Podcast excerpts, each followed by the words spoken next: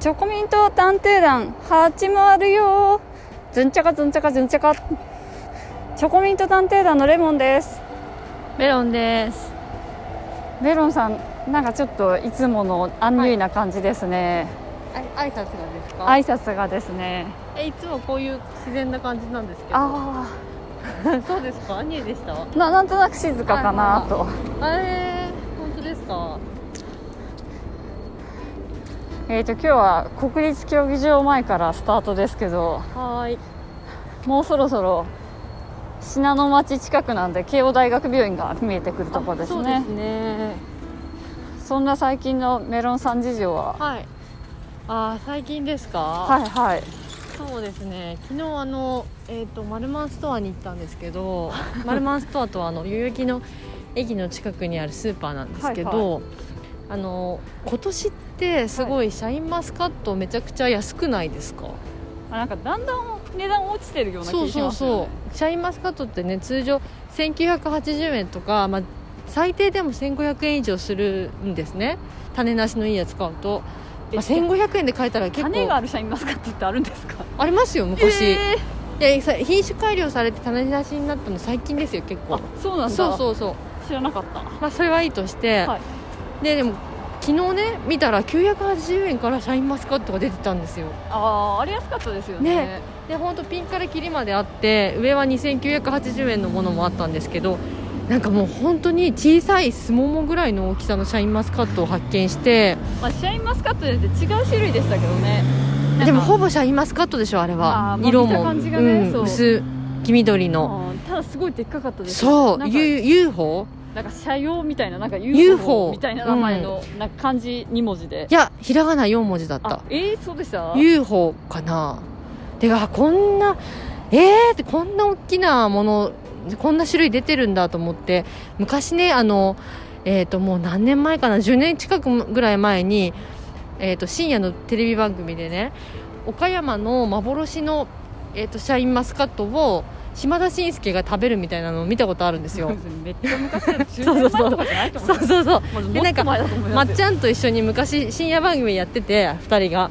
なんか話題なものを食べたりとか話したりとかする番組なんですけどそれでね本当ピンポン玉ぐらいの大きさの桃太郎桃太郎マスカットだったかな？なんかそういう名前のマスカットがも見たことがあってそれはね一房1万5000円してたんですよ、えーでも桃太郎マスカットって私たち岡山行った時食べましたよね？覚えてます？あなんかちょっと覚えてるかも。それでも1粒とか2粒食べたやつでしょ？そうそう4粒ぐらいしか入ってなくて。そうそうそうそうそう。それそれそれそれそれ。でそれがピンと昨日頭にその UFO を見た時に思い出してはあと思って。あちなみにあの UFO って名前で検索しても出ない可能性ありますよ。UFO かな？あのメロンさんがなんかそういやいう UFO だと思いますよ。シャインマスカット UFO で出てくると思います。えであれでも本当にねその UFO の前で悩んじゃいましたよねー何分か,、まあ、ね。えこれどうする？買わないなんてことある？みたいな。まあね私結構おなんかね2000後半の値段だったから。2980円でしたいやもうこれねえ買うの？とかちょっと思いましたけど、まあしかも結局ね買わなかったっていう。まだ食べ残しのシャインマスカットが残ってる状態で。あ いやーでもシャインマスカットってなんであんな美味しいんですかね。ああんなに甘い食べ物あります？甘い果物。いやでも本当に美味しいですよね。今年はたくさん食べた。確かにね。今年は本当にシャインマスカットたくさん食べましたよね。あれ品種改良されたんですかね？あんないいいいものがたくさん取れるように安価な値段で。まあそうですね。嬉しいですよね。生協で買っても1500円ぐらいでしたからうね、ん。結構まあお得ですよね。お得ですお得ですそんな感じですかね最近の私の気になることといえば。てっきり私メロンさん昨日見た映画の話するのかなと思ったんですけど。あー映画ねそう思い出した。あれも良かったですね。この世界の端っこで？みたいなそういうこの世界の何でも結構適当なんか あの安定しない記憶ですよね。この世界の片隅でってありましたよねあのノンそれがはねノンがやったね。それじゃなくてあのアメリカのラストベルトに住んでるもう貧困層のブラックの男の子とは黒人はあのホワイトの、まあ、いわゆるホワイトトラッシュって言われるような、まあ、ちょっとねえ生活が破綻しちゃってるような白人の男の子とあとアジア系の男の子のドキュメンタリーででアジア系の男の子がフィルム専攻の多分子なのかなっていう思わしきビンっていう男の子なんですけどそのスケートボードが3人とも趣味でそのつながりで仲良くなったっていうその3人の成長の記録みたいな5年もっとか10年ぐらいかけて断片的に撮ってるんですけどまあいろいろそういう3人のその社会の3人の世界から見るアメリカの社会の歪みだったりとか構造的な問題とかなんかそういうことを映し出してるのかなって思うようなドキュメンタリーで。すごい良かったですよねあれあれ。すごい良かったですね。なんか噂によるとあのオバマ大統領もいその年2019年の一番に選んだみたいなものらしいですよあれはまあでもなんか本当にね、うん。なんかドキュメンタリーとは思えずその友達グループでうまくそのなんかダイバーシティ的にねねアジえア人黒人白人本当ですよね。あれ配役パッチリじゃないですか。わかるわかる。なんかえみたいなてかでフィクションもかなって思っちゃうよ。あのフィルム回してる子以外はみんな白人ほぼはあの、こまあ、黒人の子以外は白人じゃないですか、うんうんうん。よくあそこの男の子がはなんかアジア人であそこにいたなって思いましたあ逆にねねアジア人はねそう。すっごいアジア人同士でねそうそうそうそう。そうなんかやっぱあのお母さんが変わった人だったのか分かんないですけど、か。あのエリアにうん。アジア人がすごく少ない、少ない、うん。うん。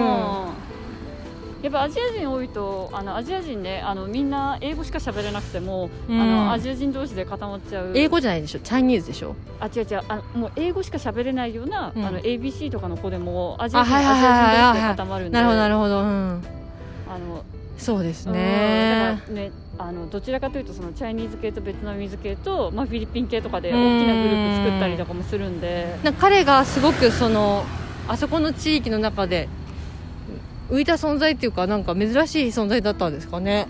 うーんどうなんだろう。黒人は結構いたじゃないですかはいはいはい、はい、あの男の子のね。いやでもいい映画でしたねートボード滑ってみたくなりました。確かにねあれだけねビュンビュンって滑ってるとねなんか自分も滑れるようなね気持ちに気持ちになっちゃいますよね。でもなんか本当にそのねやっぱりその勉強とかそのはいはい。通常のね、いわゆるスポーツ、まあはいはい。スケートボード以外のはいはい。そういうアメフトとかバスケとかもね、はいはい。全然やる機会もなくて、うん。その情熱を傾けられるっていうのが唯一スケートボードだったみたいな、スケートボードやらなかったら、うんやっぱその情熱ってものを知らなかったみたいなセリフは,、はい。はいはいなんか結構本当になんか心なんかね。最後までちょっと気にかかるセリフというかねあの後の彼らの人生がどうなっていくのかなっていうまた10年後のドキュメントを見たいなってちょっと思いました。確かにうねんまた結構一波乱二波乱あったりとかしそうだなみたいな。確かにうね、ん。私ねあの映画を見た時に昨日見た後にあのえっ、と誰だっけ？イギリスのミュージシャンでうんうん。ちょっと顔がなんていうんだろうあのジンジャーの子であの男ていうの？男の子です。あの赤毛のあのタトゥーいっぱい入っててあのいるじゃない。あの「Thinking of Loud」とか歌ってる「ララランラン」なんだっけ？ジャスティン・ビーバーと一緒に曲もやってる子で眼鏡かけてて。わかんない。あのいやまあその人がいるんですけど、はいはい。その人がね書いてる「キャッスル・オン・ザ・ヒル」っていう歌がある曲があるんですけどそれも彼が実際に8歳の時にからその大きくなってでふるさとに、まあ、彼はすごいスーパースターになるんですよね、うんその歌手として。でその後にこう地元地元に帰った時の地元のことを思った歌なんですけど、でなんかあるやつは薬中になっちゃってみたいな。で、あるやつはもう2回離婚してとかなんかまあそのあんまりこう治安が良さそうな感じはしないんですけど、はいはいはいまだ多分2 5 6歳の人なのかな？多分多分実際の彼のヒストリーを書いてると曲だと思うんですけどはあはあ。なんかそういうそのすごくもうああいう人たちの人生って結婚も早いし、はいはいはいそこになんか結婚離婚子供産んでみたいなのすごいあるじゃないですか、はいはいはいなんかすごいぎゅ私より全然年が下だけどすごい凝縮した人生みたいなはいはいはい。なんかそういう似たような感じをその昨日見たったあのアメリカの白人の子たちの人生にも重ねちゃったというか、あなんかすごい思い出しました。なるほキャッスル・オどン・ザ・ヒルを。なんだっけあのミュージシャン。私多分知らないかもですね。いやいや知ってると思いますよ。イギリスのイギリスではスコットランドの人なのかなあの人。白人でちょっと赤毛みたいなタトゥーいっぱい入ってて別にイケメンって感じではないけど愛嬌のある顔で、うん。あ私あんまり歌手とか知らないから。そっか。うん、ジャスティン・ビーバー以外知らないです。ジャスティン・ビーバーなんか結婚してから落ち着いてる感じしますよね。え結婚したんですか？え結婚したじゃないですか若い奥さんとジャスティン・ビーバーも若いけどそれより若いってそう若い。ことですか21歳ぐらいの。でもめちゃくちゃ落ち着いてる人ジャスティン・ビーバーって何歳ですか？245ぐらいですかね。えあのヘイリー・ボールドマンだっけ？なんとかって。フィアンセだった子ずっと。あうんうん。あのセレーナ・ゴメスとは別れちゃったんです。あでまあ別れたり。だった子だよね。そう別れたりくっついたりしてたけどもう最終的に選んだのがまあそのもうなんか多分親もセレブみたいなお金持ちのモデルさんみたいな人？へえすごいお似合いだいつ結婚したんですか？最近？えー、2年12年ぐらい前。へえいろいろなんかあの人もうつ病とか大変だったみたいですね。あジャスティン・ビーバうー、ん。いややっぱあんな若さでスーパースターになっちゃうと。なんかもうスーパースターになっちゃうともうそりゃね人生まともに生きていくの大変ですよね。まあそうですよね。確かに。うん。正気に保つのが。いやいや大変だと思いますよやっぱり、何の話してましたっけ？あの映画の話。あそうだ。ラストベルトのねドキュメンタリーの話。じゃあレモンさんはどう思いました？あーでもなんか本当になんか昨日メロンさんには言ったんですけど、はなんかやっぱりその主なね登場人物として、いはい。やっぱりそのねラストベルトの中のもう取り残された世界の中で、はい。やっぱりその暴力だったりとか、うん。ね貧困だったり、うん。勉強する機会がなかったりとか、うん。まあ、いろんな問題がある中で、うやっぱなんか次のステップに進もうってなった時んに、うん。なんかやっぱりそのなんていうんですかそのポジショニングじゃないけど、はいはやっぱりそのアジア系の男の子だったり黒人の男の子だったり、白人でもその女の子っていうのはやっぱその今までとその自分がやってきたところと違う次の世界に踏み出そうってするけど、いうん。やっぱりその白人の男の子がどうしてもその世界にそのままとどまっちゃうみたいな。うんうんうん。ありましたね。うんがあってやっぱりそれってそのねなんか多分白人の男の人がやっぱりそういった世界の中で何らか優位な点があるからうん。だからこそ逆にそのなんていうの抜け出せなかったり、うん。自分と自うまく向き合えないみたいなところもあるるのかなっていう、なかなかアイロニックだなって思ったんですけど。ね。あれ前その町山さんっていう映画評論家の人があの映画の紹介してたじゃないですか、その時にも確か言ってたと思うんですけどその男らしさからの呪縛みたいな、うんうんうんそれ多分トランプのお父さんその別の映画かもしれないんですけどそのママッチョイズムみたいな、男らしくあることっていうのが実は結構男性をも苦しめているみたいな、女性蔑視とか女性をに対する暴力の原因になってるみたいな話以外にも男性自身にもすごくプレッシャーを与えててそういう構造から抜け出せないような状況を作ってるみたいな話をしてたじゃないですか。覚えてます？なんとなくね。ああでもこういうことなんだなって ちょっと見て思いました。やっぱりなんかその白人とか黒人とか、まあ、いろんな人種がいる中だとやっぱり白人がその中で強いから、うんまあ、そうなる構造になりやすいですけど例えばアジア人だけの世界だと、うんうん。やっぱりアジア人の男の人のその、ね、やっぱりその男らしさみたいなところにこだわるあまり、まあ、やっぱりそのそういった傾向とかってありますよね。うんうんうん。彼ら自身が自分自身を男らしくあらあらねばみたいなところを追い詰めてしまっているというか、うんうんうんうん。まあ、社会もそれを求めるからっていうのもあるのかもしれないけど。まあでもね社会ってね、まあ、結局あなたたちが作ってるんですけどって話ですよね、うんうんうん別に誰もね男らしさなんてねうん 求めてないけど、っていうちょっと社会派な、うそうですね、んレモンさんは最近他気になっていることありますか？ああそうですね。なんかあの最近はい。あの私のねあのまあ知人の方たちがあまはりなんかそんなにエコノミクスの話とかしないのに、ちょっとなんか資本主義が気になるなって言ってたので なんか一つね、はいはい。なんかその資本主義とはいはい。なんかその儲けとエコの話をしたいみたいなことを言ってたので、へー。なんか一つちょっと他の人ならこれをどう思うんだろうみたいな事象があってちょっとそれはね別にその人たちだけじゃなくこほうみんなどう思うか聞いてみたいなっていうのがあって。何ですか？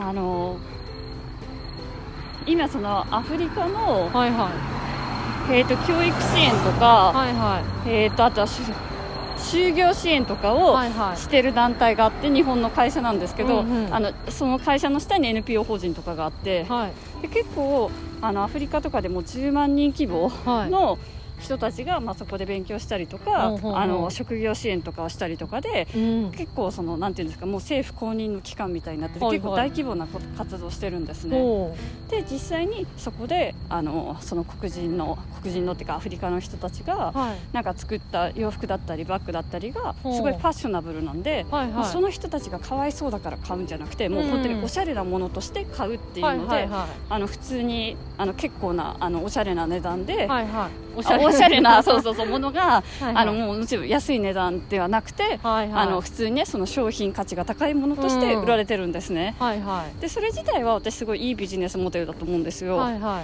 い。やっぱりそのねかわいそうだから買うみたいな感じだと、うん。1回のねドネーションにはなったとしても、はいはい。まあ、継続的な支援にはならないじゃないですか、はいはい。やっぱり継続的な支援になるのって、はいはい。やっぱりそこのブランドがクールだったり欲しいっていうところで、あの購買がね継続的に続くっていうの、そうですね。そうなってくるとやっぱね継続的な、はいはい。あの仕事がうんあるからやっぱ一番それがいいと思うんですけど、はいはい。まあ、一つちょっとアイロニックだなと思うのは、はいはい。そこのねお店がねうん。立ってるとこがあの宮下パークなんですよ、はいはいはい。でまあ話題の。話題の、はいはい。まあ、そこ何が話題かっていうと、うん。まあね、いわゆるその路上生活者の人たちを追い出して作った、まあ、ブランド街じゃないですか。うん。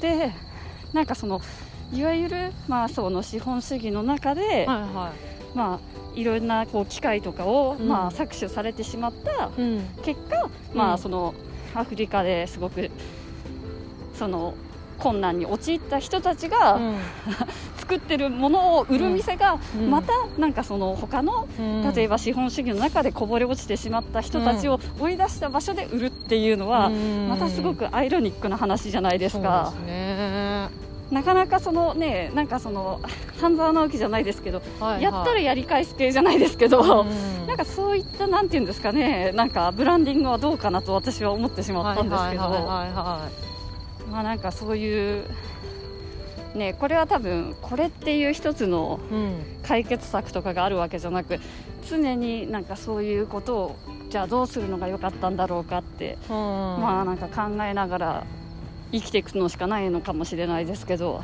そうですね。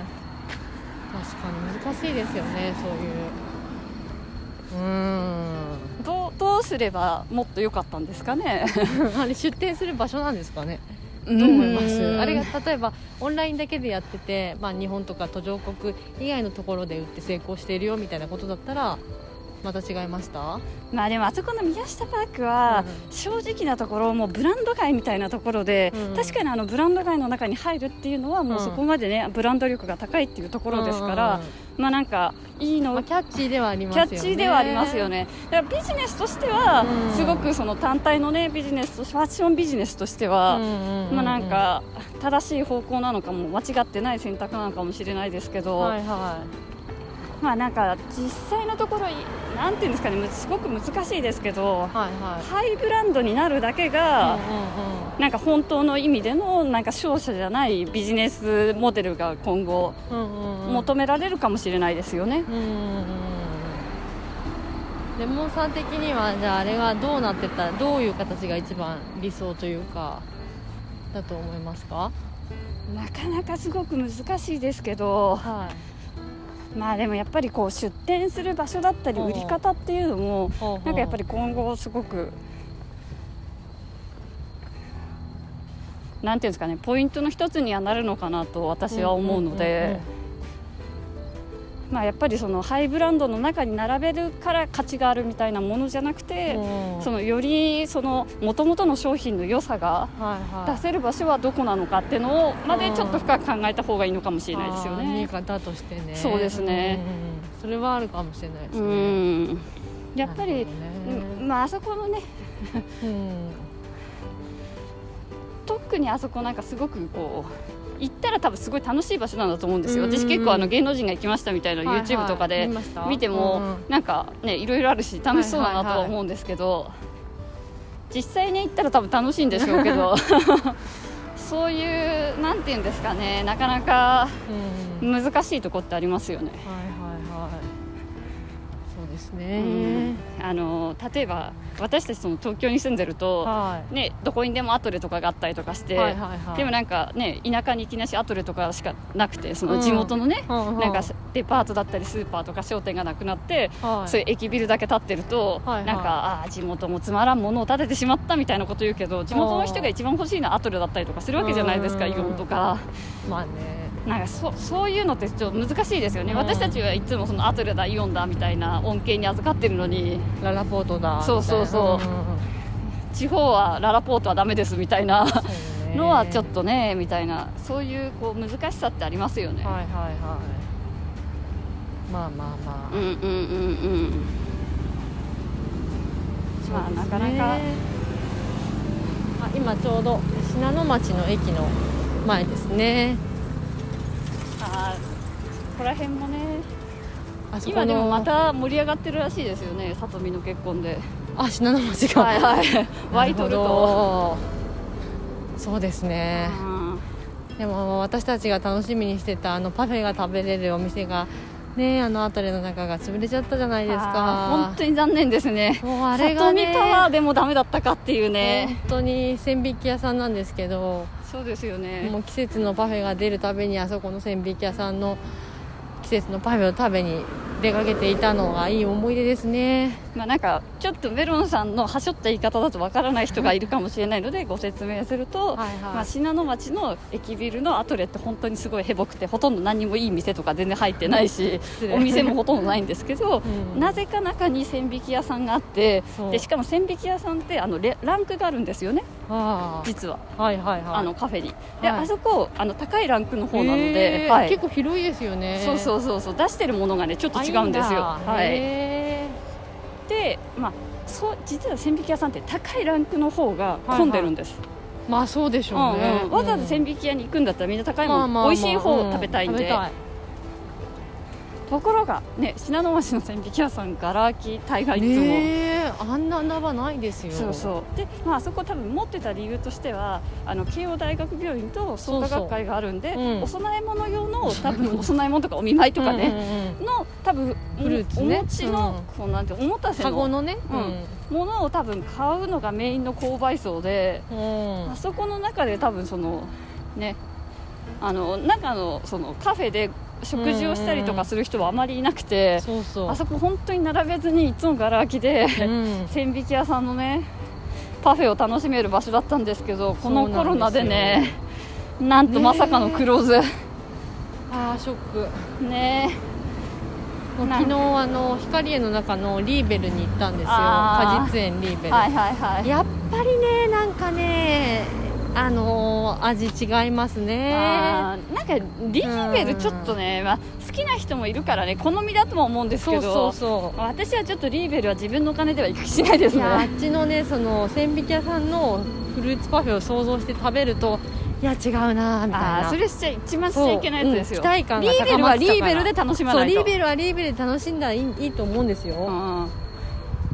けどねなんかちょっと違いました。食事とか食べたことあります？カレーとか売ってましたよ。スパゲッティとか。そうそう。あれ、うん。本当にねちょっと。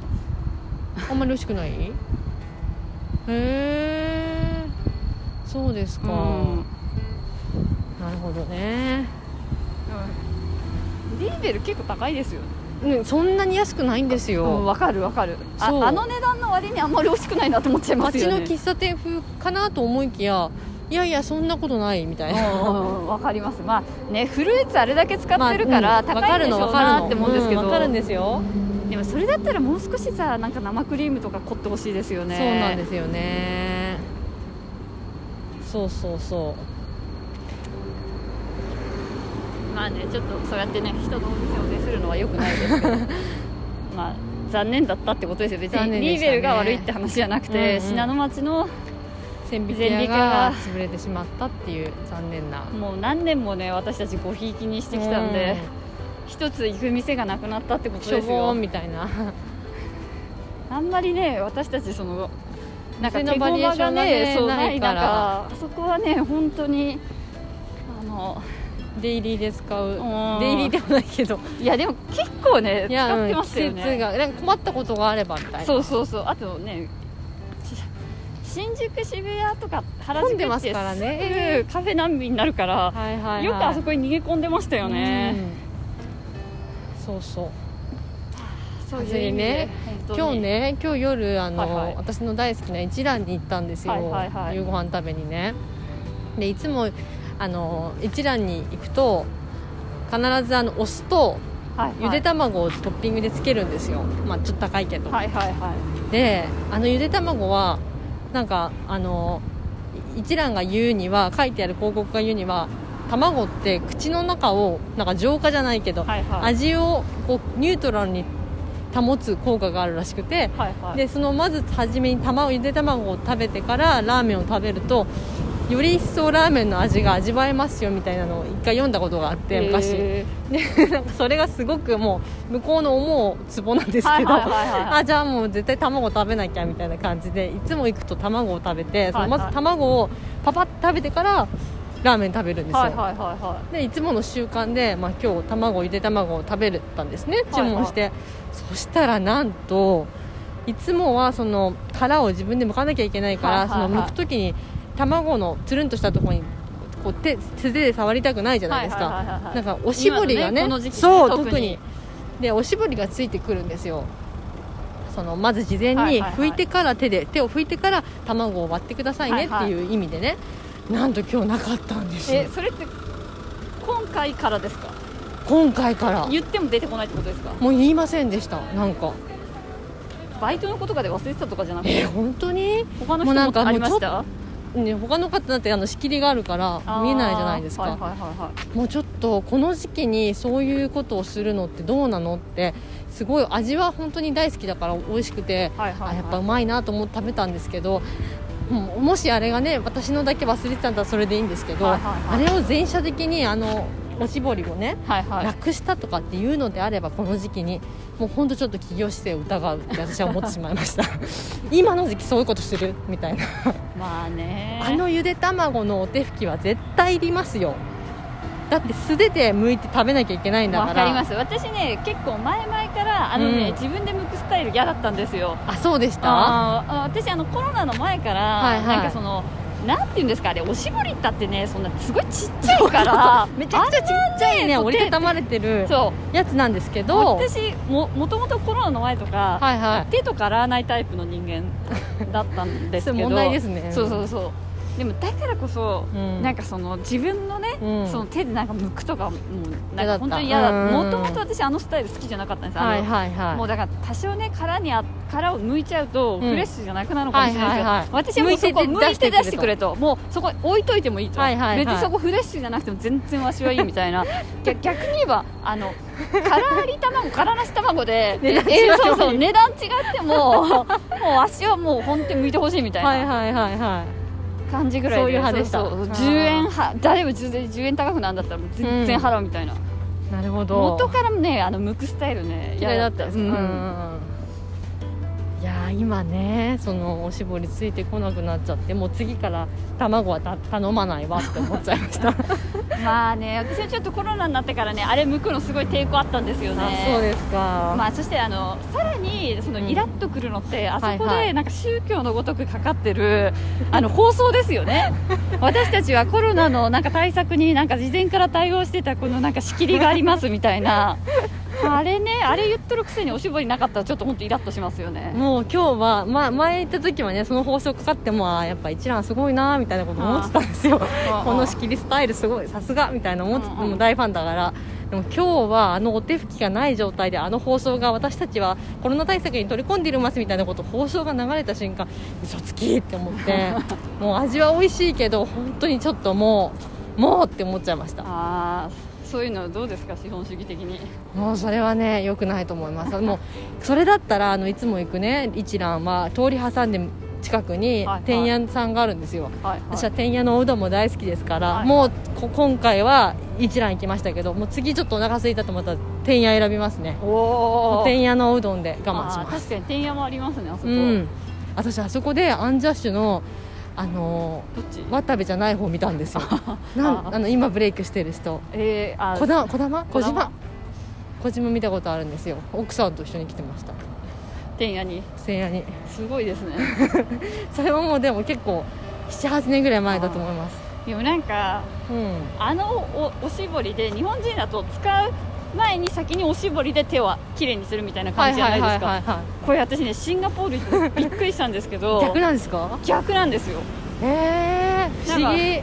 なんかその、まあ、シンガポールクラスだと、はい。シンガポールだと、まあ、ほんで高い店とか行かないと、うん。まずおしぼりなんて出ないんですけど、まあまあまあ。高い店行くと、まあ、最初にそのおしぼりと、うん。お箸と、うん。大体ピーナッツ出るんですね、へえピーナッツ。うん、お通し的なね、面白い、うん、でまあそれはいいんですけど、はいはい。で結構あのシンガポール人と一緒に行くと、うんうん。なんかそのピーナッツお金取られるからあいこ食べないでって。あのすっごい好きなの食べてもいいけどこれお金取られるから、うちらこれからノーって言って返すからって言われてあそういうこともできるんだへえみたいな。通し付き返すみたいなことですか？そうですそうです。あこれお前たち勝手にチャージすんだよみたいな。へえでまあそれはいいとして、うん。それでおしぼり来るからなんか初め分かんなくて、うん。こうなんか先に手拭いちゃうじゃないですか、はいはいはいはい。でじゃああいこ違うよって言われて、うんてあさっきからめちゃめちゃ自分の本名言ってる。レモンさんはアイコンってことで。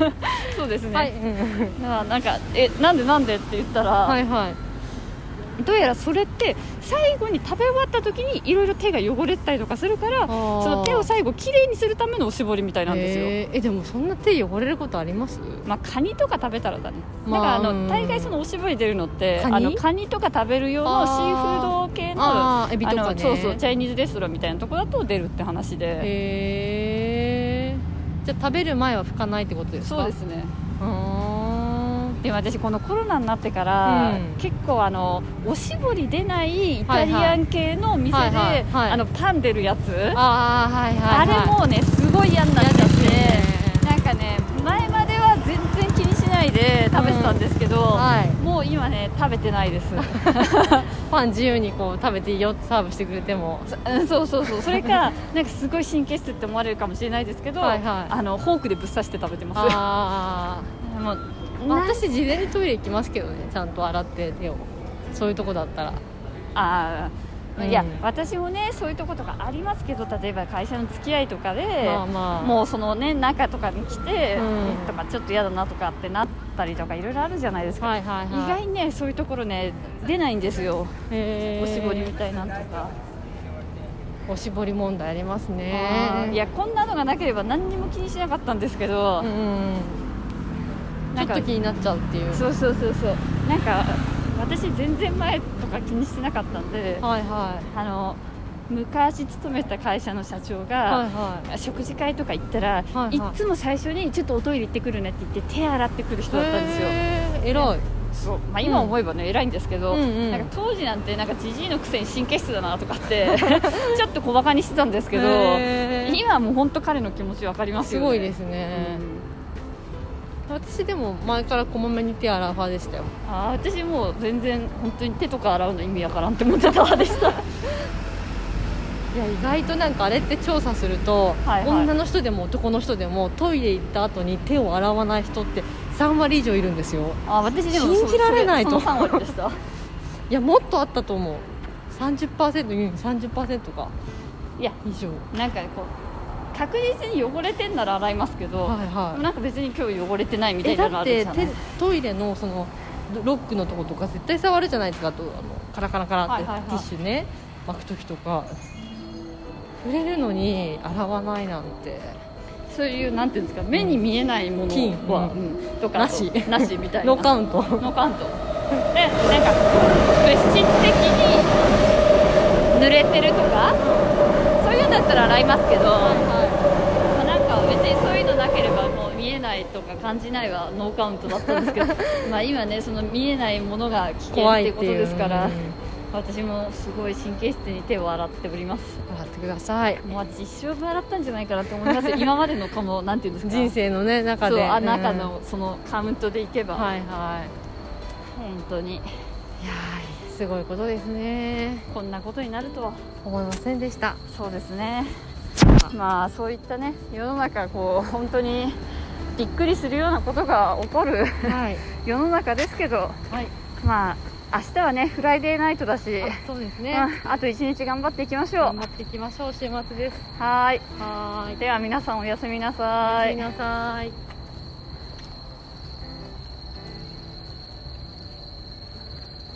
あなんか